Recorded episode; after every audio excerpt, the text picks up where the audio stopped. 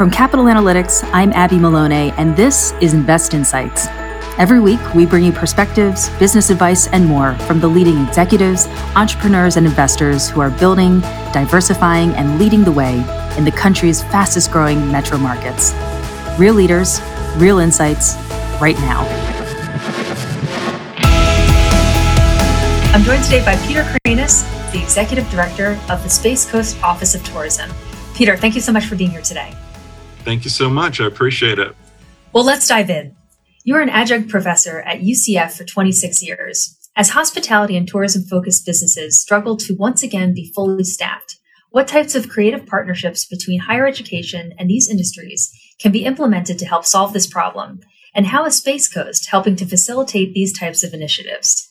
Yeah, I mean, it's a really interesting question. You know, staffing shortages are really not a result of just the pandemic. That might have accelerated things, but they're really a result of a massive shift in the workforce. And that's only going to increase as we move forward. The US is seeing a dramatic shift in baby boomers exiting the workforce and not enough millennials replacing them. In fact, our birth rate is at the lowest level since the baby boom began.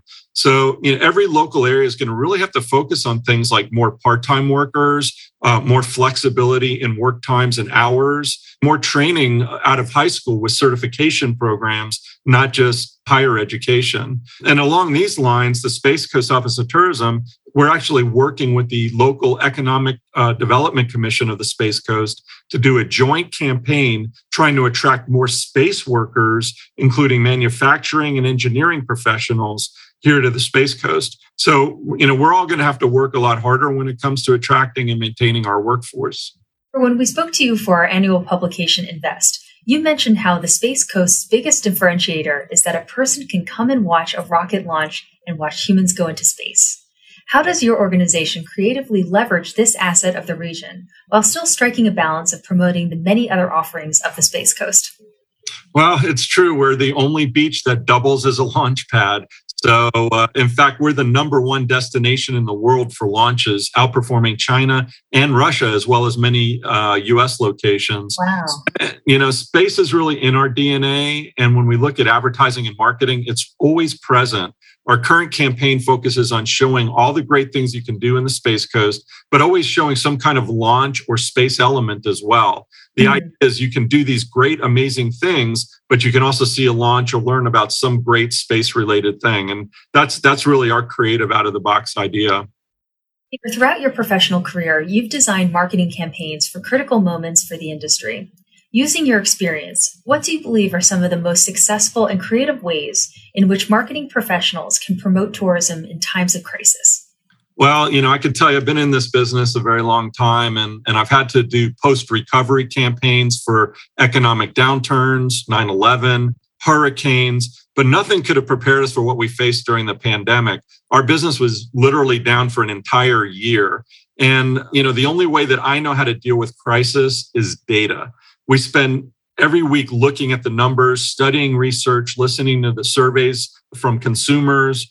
We knew we had to get ready to get back to marketing at some point, but not until the consumer was ready. Because if you went out too soon, it would be wasted money. Or if you went too late, you'd miss the window of opportunity with our competition. So, what we did was we worked really hard to figure out when the timing was right. And then when it was, we got back to marketing with a positive message that everybody could buy into. Um, the results were exactly what we wanted. And the year following that year of the pandemic, we not only got to pre pandemic levels, but we exceeded them with our best year of tourism ever. You know, planning and research really go a long way to help navigate difficult times. And as we round out today's discussion, how would you define creativity, and what does that look like for the Space Coast and the tourism industry moving forward? Yeah, creativity is an interesting thing. It's an often used term, but I think greatly misunderstood. You don't always have to have some mind bending concept to be creative you know sometimes you just have to take the information that's right there in front of you and figure out how to apply it in a creative different way.